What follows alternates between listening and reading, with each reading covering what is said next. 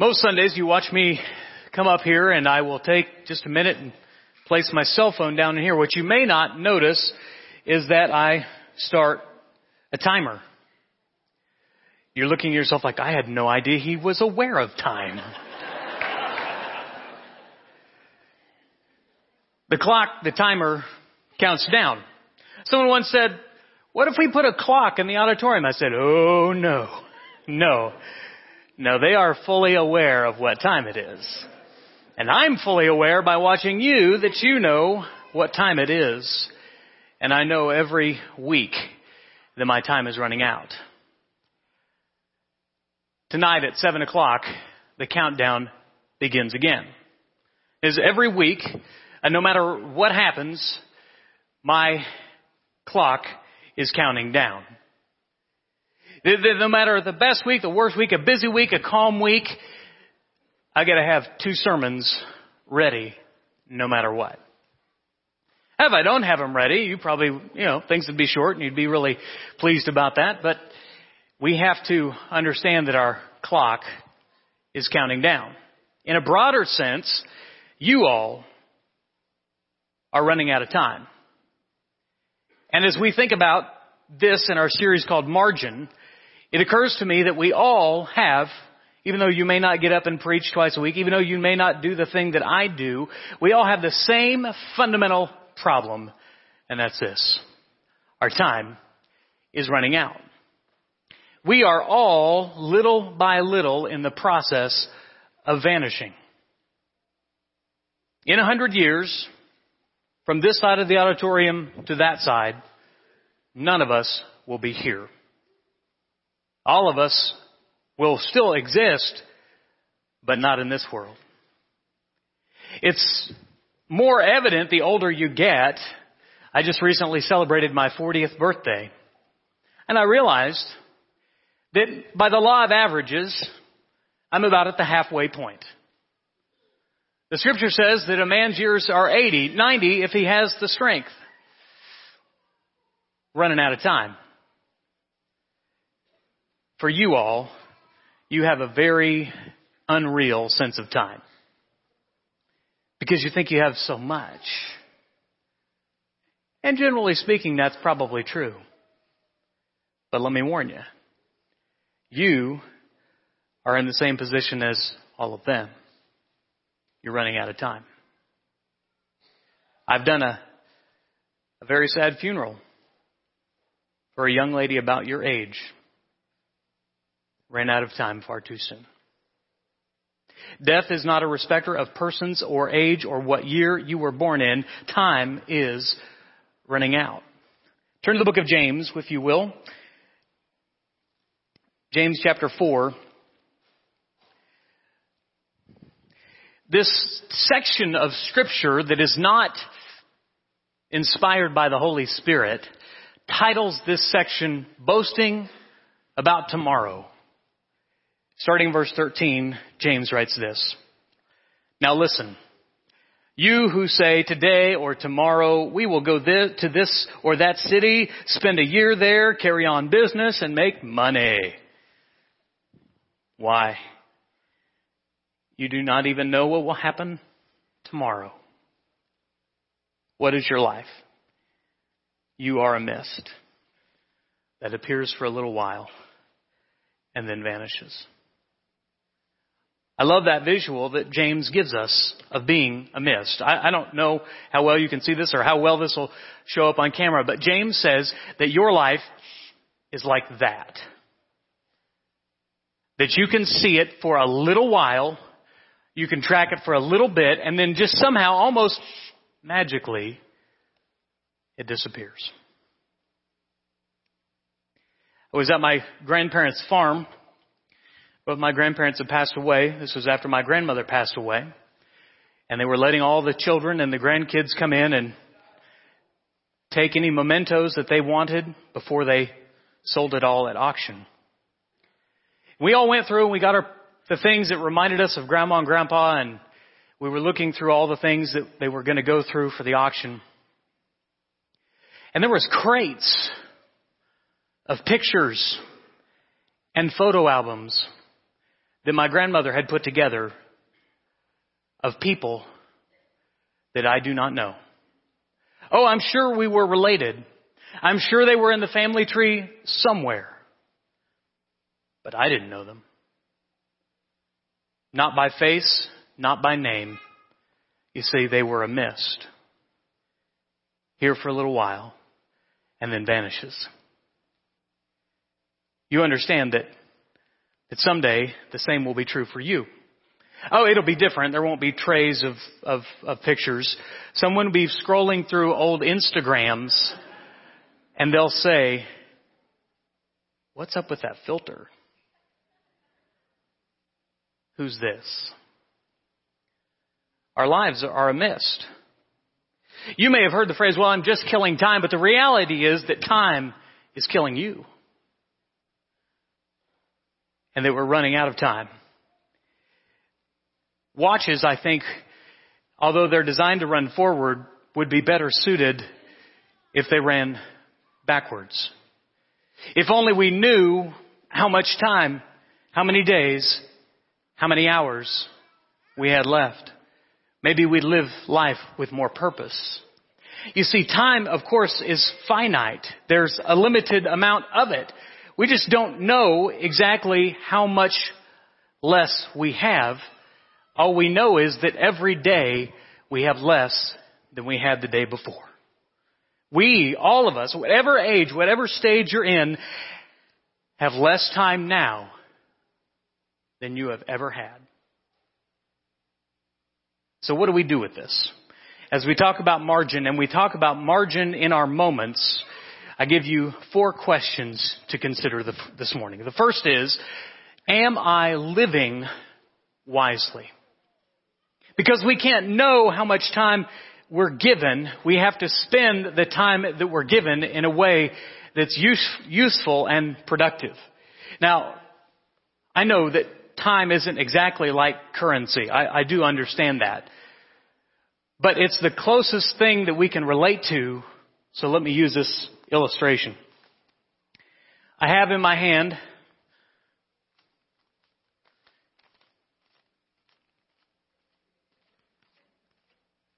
12, 21, 22, 23, 24. I have a little bit more than, uh, I think I have 24.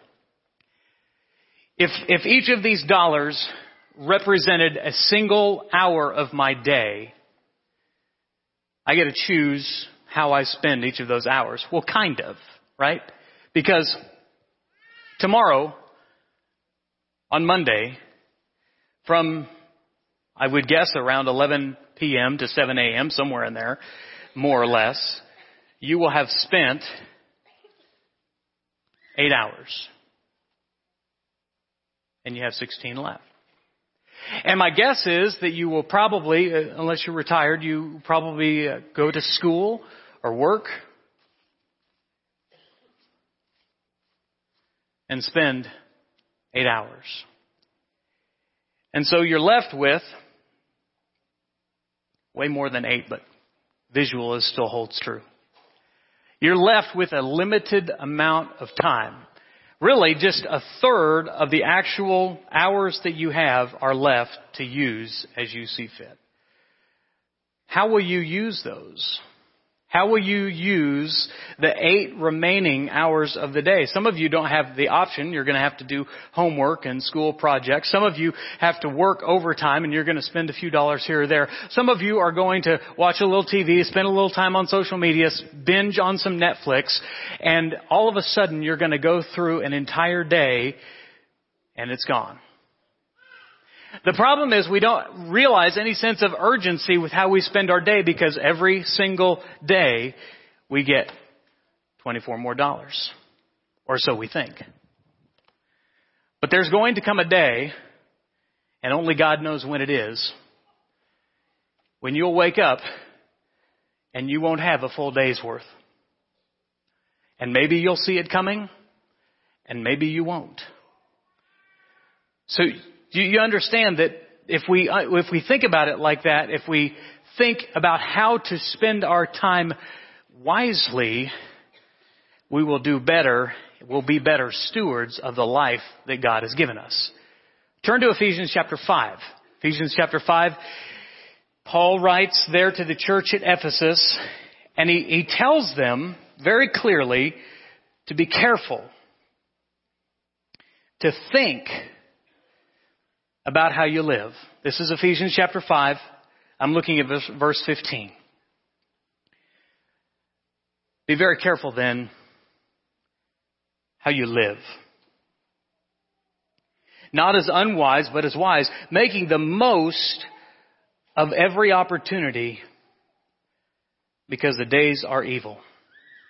People understand that, wise people understand at least, that your most limited commodity is not money or closet space or stuff. Your most limited commodity is your time. Because each day you have less and less and you've got to choose how you're going to spend it. You, you can always get more money. You can always maybe get more closet space. You can always get more stuff, but you can't get any more time. The psalmist says that all of your days are allotted for you before one of them comes to pass. So how are you using your time? There's an adage that goes, when you're young, you spend all your time to get a little more money. But when you're old, you'll spend all your money to get a little more time. May we use our time wisely now. May we make the most of ever, uh, every opportunity. Turn to the book of Psalms, chapter 90, verse 12. The psalmist there writes a great, great piece of wisdom from God himself. Teach us verse 12 of Psalm 90. Teach us to number our days aright, that we may gain a heart of wisdom. Teach us to number our days. Numbering anything reminds us that there's a limit to it. That, that there's a finite amount to it. And so we've got to make the most of our moments. You might say that wise people must make the most of their mist. May we use our moments, every single one that we've got, in a way that honors the Lord and His purposes for His kingdom because we don't have much time left. You see, I reminded you that You've got 24. Maybe in reality you only have about seven or eight each day. This is why, for those of you parents who sent off a freshman to college this year, and you're thinking, where did the time go? Because in your mind, that 18 year old is in reality only about six. That's how they see you. Because two thirds of that time is already gone to other things. It goes by so quickly and so fast that unless we're wise, we'll waste it. And God forbid that we get to the end of our life and look back and say, Oh, I wasted. I wasted it. So this morning I, I want to give you uh, sort of two guiding questions on how we go about living wisely. The, the first guiding question is this. Am I ready for when my time runs out?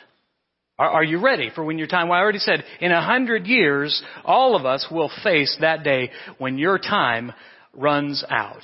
If you care to follow along in scripture, as I think you'd be blessed if you do, Hebrews chapter 9 says this very clearly. Hebrews chapter 9 verse 27. Just as man is destined to die once, and after that to face judgment. So Christ was sacrificed once to take away the sins of many people, and He will appear a second time, not to bear sin, but to bring salvation to those who are waiting for Him. See, the purpose of redemption is not to redeem all things and all people. That's not going to happen. The scripture says it's going to bring salvation to those who are waiting on Him.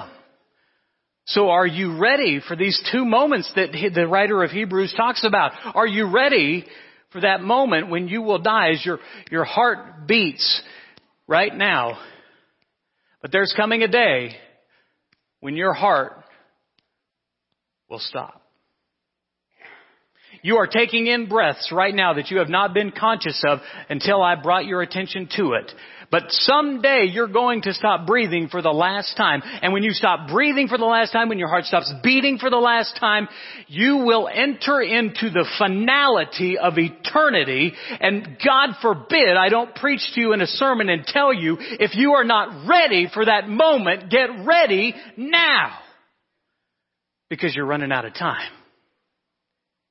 If, and you say, well, how do I do that? How do I get ready? Do I have to do enough good things? Do I have to do, make a list and do all these? things? No, you, the whole year is the answer to that. The answer to that is grace. Well, how do I receive God's grace? Some people say, well, all you need to do is, is pray this prayer. If you'll repeat after me, just pray this prayer, but you'll never find that prayer in the pages of scripture. Some people say you need to invite Jesus into your heart, but the scripture says nothing Nothing. Jesus said nothing about inviting him into your heart. What he said was to follow me.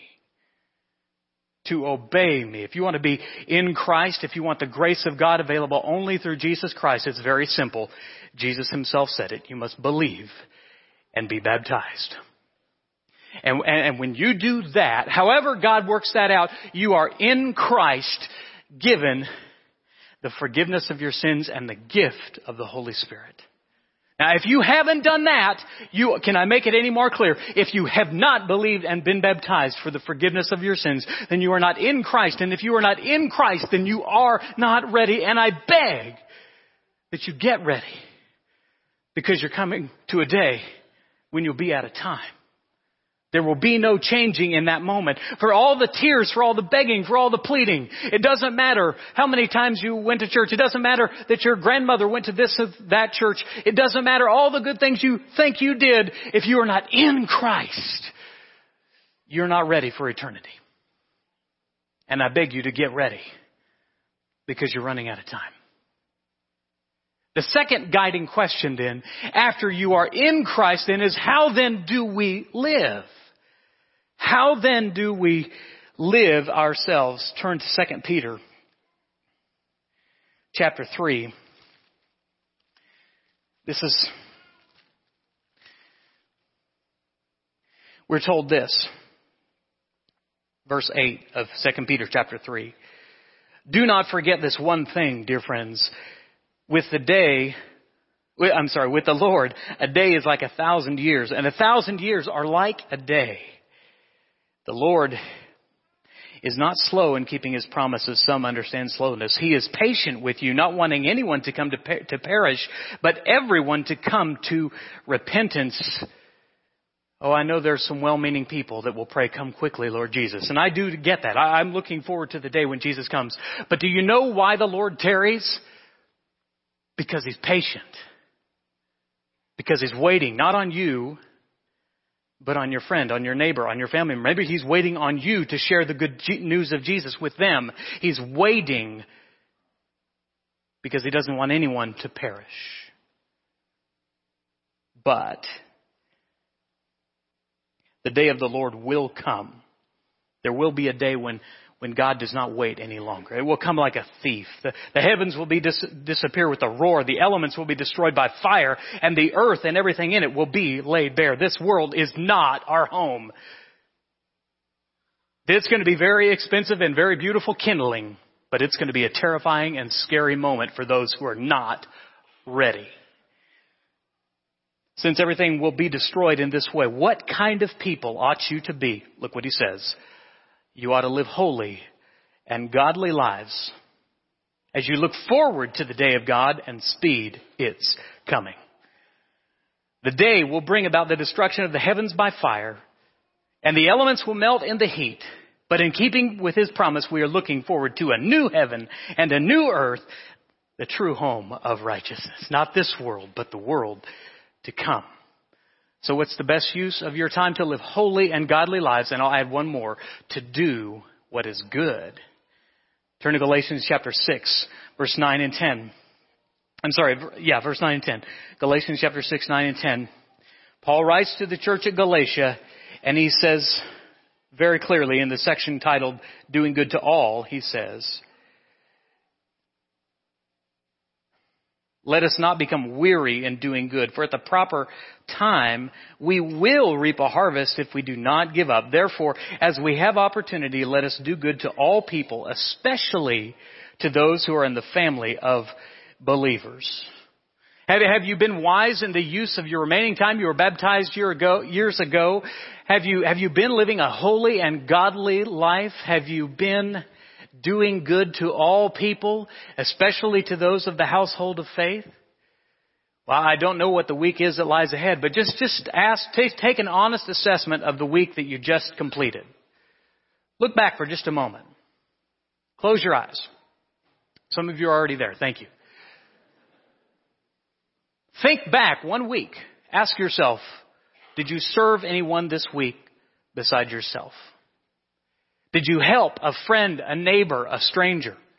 Were you a blessing to your family members, to a spouse, to a child? Or did you just treat them like you always treat them? Did you serve in the church? Did you work? Did you help? Did you encourage? Did you build up? Did you edify? Did you magnify?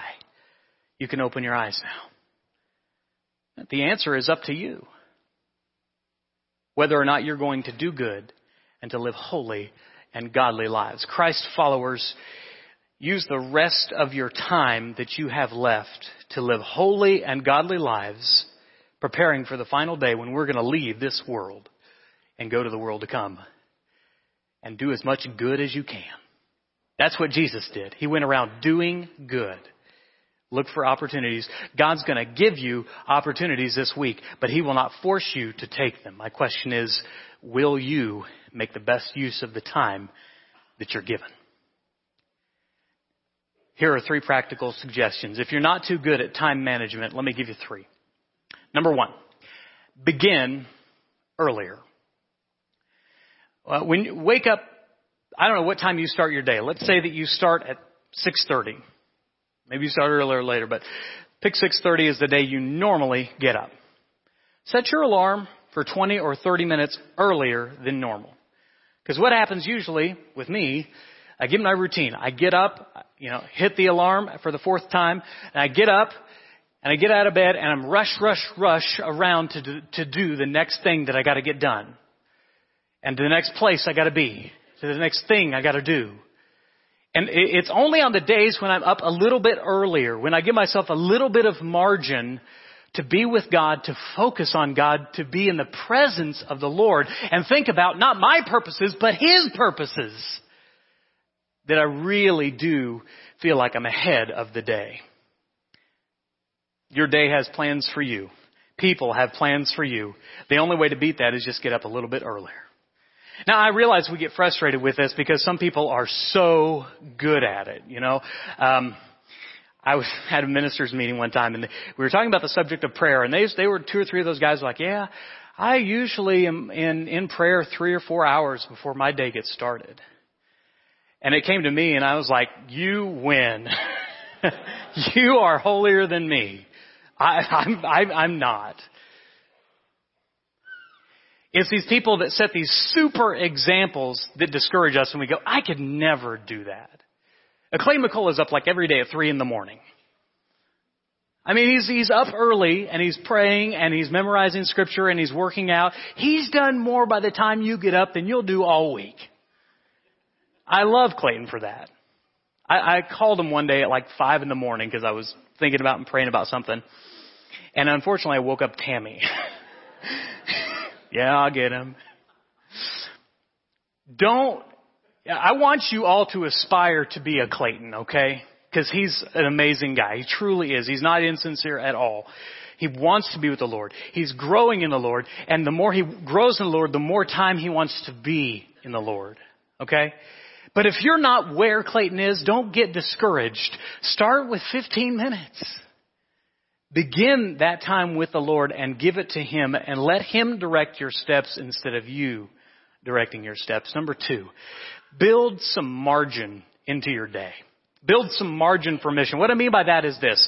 This week you have a series of appointments and things you have to do and people you have to meet, places you have to go, and those are probably set at certain times. You have to go to the doctor o'clock at Tuesday at 2 o'clock. If it's at all possible, why don't you try showing up to the doctor's office at 1.30? You say, what am I going to do with all that time? Well, you're going to download the podcast of this sermon, listen to it, and go, man, that was good. No. You're going to have 30 minutes where the Lord can use you. Instead of just rushing in at 205 and begging the receptionist to let you in, please let you in because you didn't you had to reschedule this appointment, you really need to get in, rush in to see the doctor and you rush right out. You have no margin. Give yourself a little bit of margin.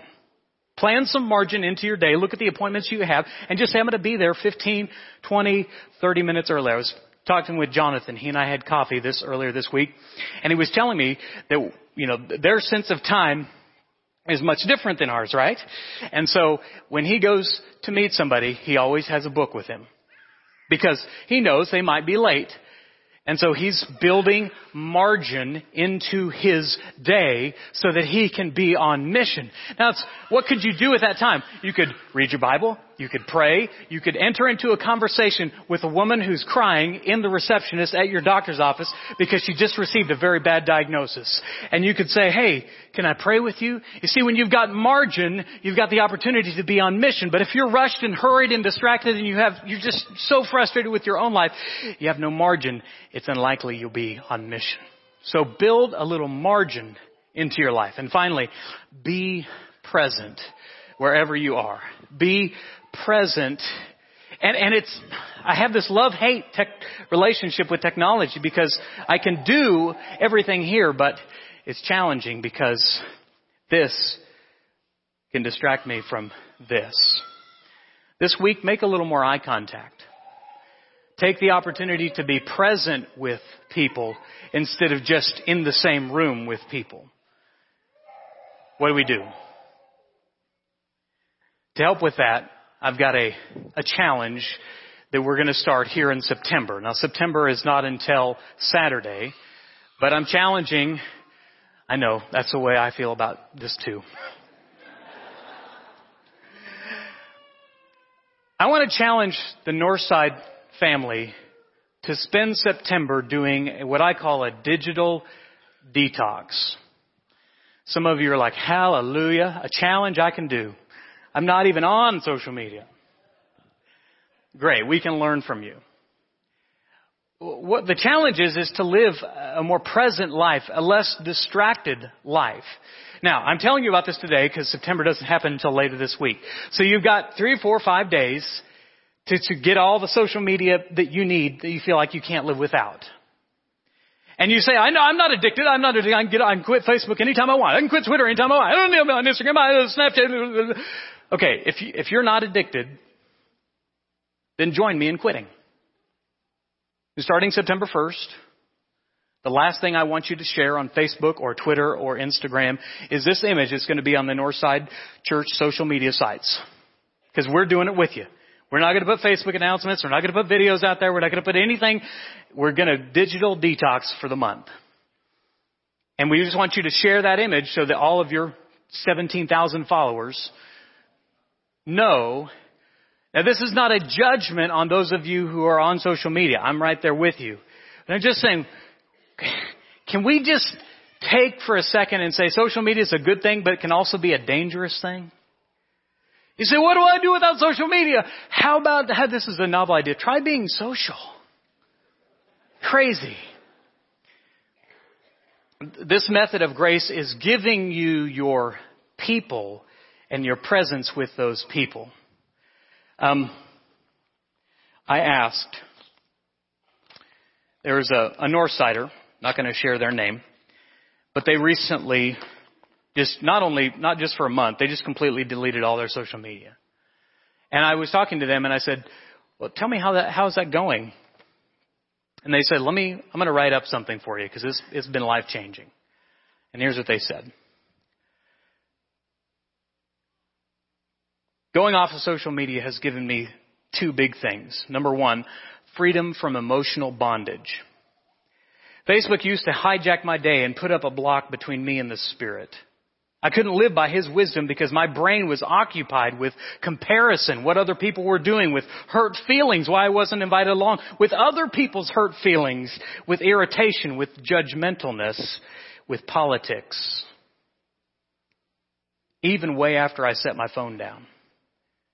But now that I'm off of social media, my mind is quiet and I can now listen to God. The second thing I gained was time. I have my life back. Now I didn't sit down for so, for hours on social media, but 10 minutes here, 15 minutes there was actually a ton of time. I'm now keeping up better with the needs of my family and other people. I have more time for other people, so I all, and also for the things that I actually enjoy doing. The extra time has made me a happier person and a more effective tool for Jesus and His kingdom. I've also noticed, noticed that a personal text message or even a phone call allows for a much deeper connection than a like, a comment, or a share. I really feel like I need, like I am feeding fewer relationships, but I am feeding the ones that need it most. Overall, I am completely liberated and bondage has been cut. Now, I'm not asking you to give it up forever, as this person did. But I think you'll find it more blessing than you realize. So you've got five days. On September 1st, we're going to put this post. We hope you'll share it. And then what I want you to do is very simply delete Twitter, delete Facebook, delete Instagram, delete Snapchat, delete it all. Just, and you can go back to it. You know you can. Slavery is always going to give you the opportunity. But, just, just jump out. Just jump out of the social media pool for a month. And say, I know some of you, some of them all down here are like visibly shaking. I can't, it's crazy. Why? Because you're running out of time. And speaking of that, I've run out of time. So I want to finish with this last message. This is a blog post by a gentleman I don't know, but I thought it was poignant to today's topic. On the day I die. On the day I die, a lot will happen. A lot will change. The world will be busy. On the day I die, all the important appointments I made will be left unattended. On the day I die, the many plans I had yet to complete will remain forever undone. The calendar that ruled so many of my days will now be irrelevant. On the day I die, all the material things I so chased and guarded and treasured will be left to the hands of others to care for or to discard. The words of my critics which so burden me will cease to sting anymore. They will be unable to touch.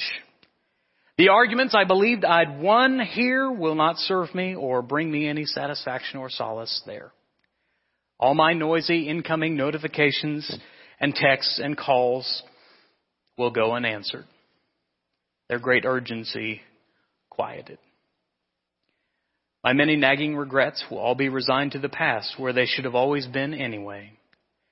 Every superficial worry about my body that I ever labored over, about my waistline or my hairline or my frown lines, will fade away. My carefully crafted image, the one I worked so hard to shape for others here, will be left to them anyway. The sterling reputation that I once struggled so greatly to maintain will be of little concern to anyone and to me. All the small and the large anxieties that stole sleep from me each night will be rendered powerless. The deep and towering mysteries of life about life and death that so consume my mind will finally be clear. These things will certainly be true on the day that I die. And yet, for as much as will happen on that day, one more thing that will happen. On the day I die, a few people who really know and truly love me will grieve deeply. They will feel a void. They will feel cheated. They will not feel ready.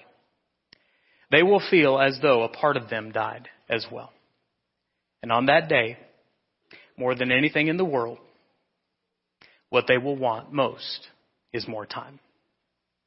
I know this from those I love and grieve over.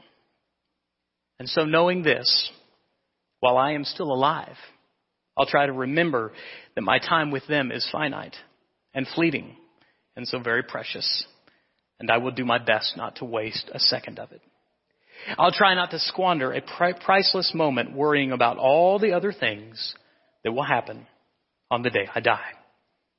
Friends, those other things have an insidious way of keeping you from living even as you live, vying for your attention, competing for your affections. They rob you of the joy of this unrepeatable, uncontainable, ever evaporating now with those you love and want only to share it with you.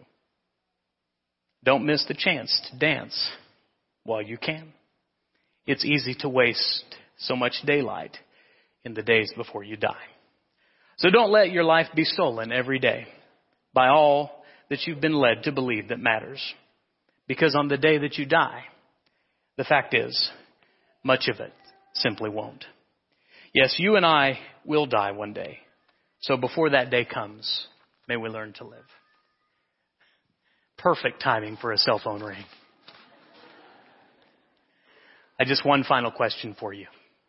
One final question, and that is this. Are you ready? Are you ready is the final question.